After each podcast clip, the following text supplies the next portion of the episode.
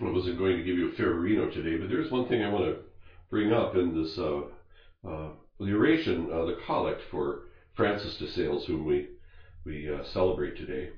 Um, there's a line and there's a phrase in the in the collect which I thought was uh, rather sweet, if you get my meaning.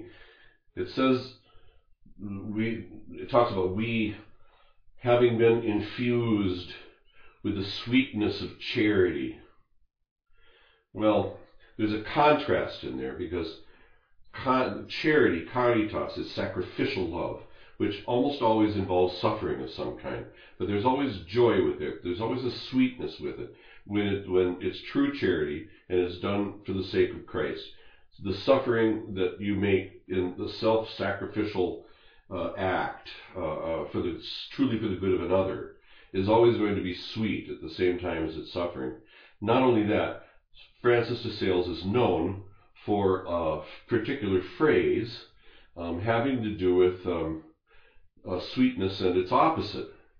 He is the one who said that, and uh, um, if I remember the, um, no, I don't remember the exact French quote, so I'm not going to use it. But he talks about you can catch more flies with a little bit of honey, with a spoonful of honey, than you can with a barrel full of vinegar. And we all know this phrase, you can catch more flies with honey than you can with, vinegar. And that's from Francis de Sales. And um, there's a contrast in there um, because the vinegar and the, and the, the vinegar and the honey are going to be at the same time when the when the act is a self-sacrificial act. But it all depends on which is going to have the logical priority, isn't it? So when we do things for the sake of Christ, and out of love of God and neighbor. Even the sacrifice, even the suffering, the real suffering that might uh, result from it, is always going to have a touch of sweetness in it.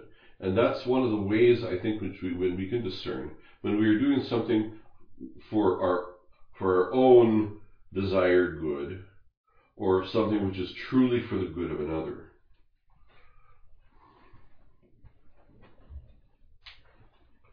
Dominus vobiscum. Oremus.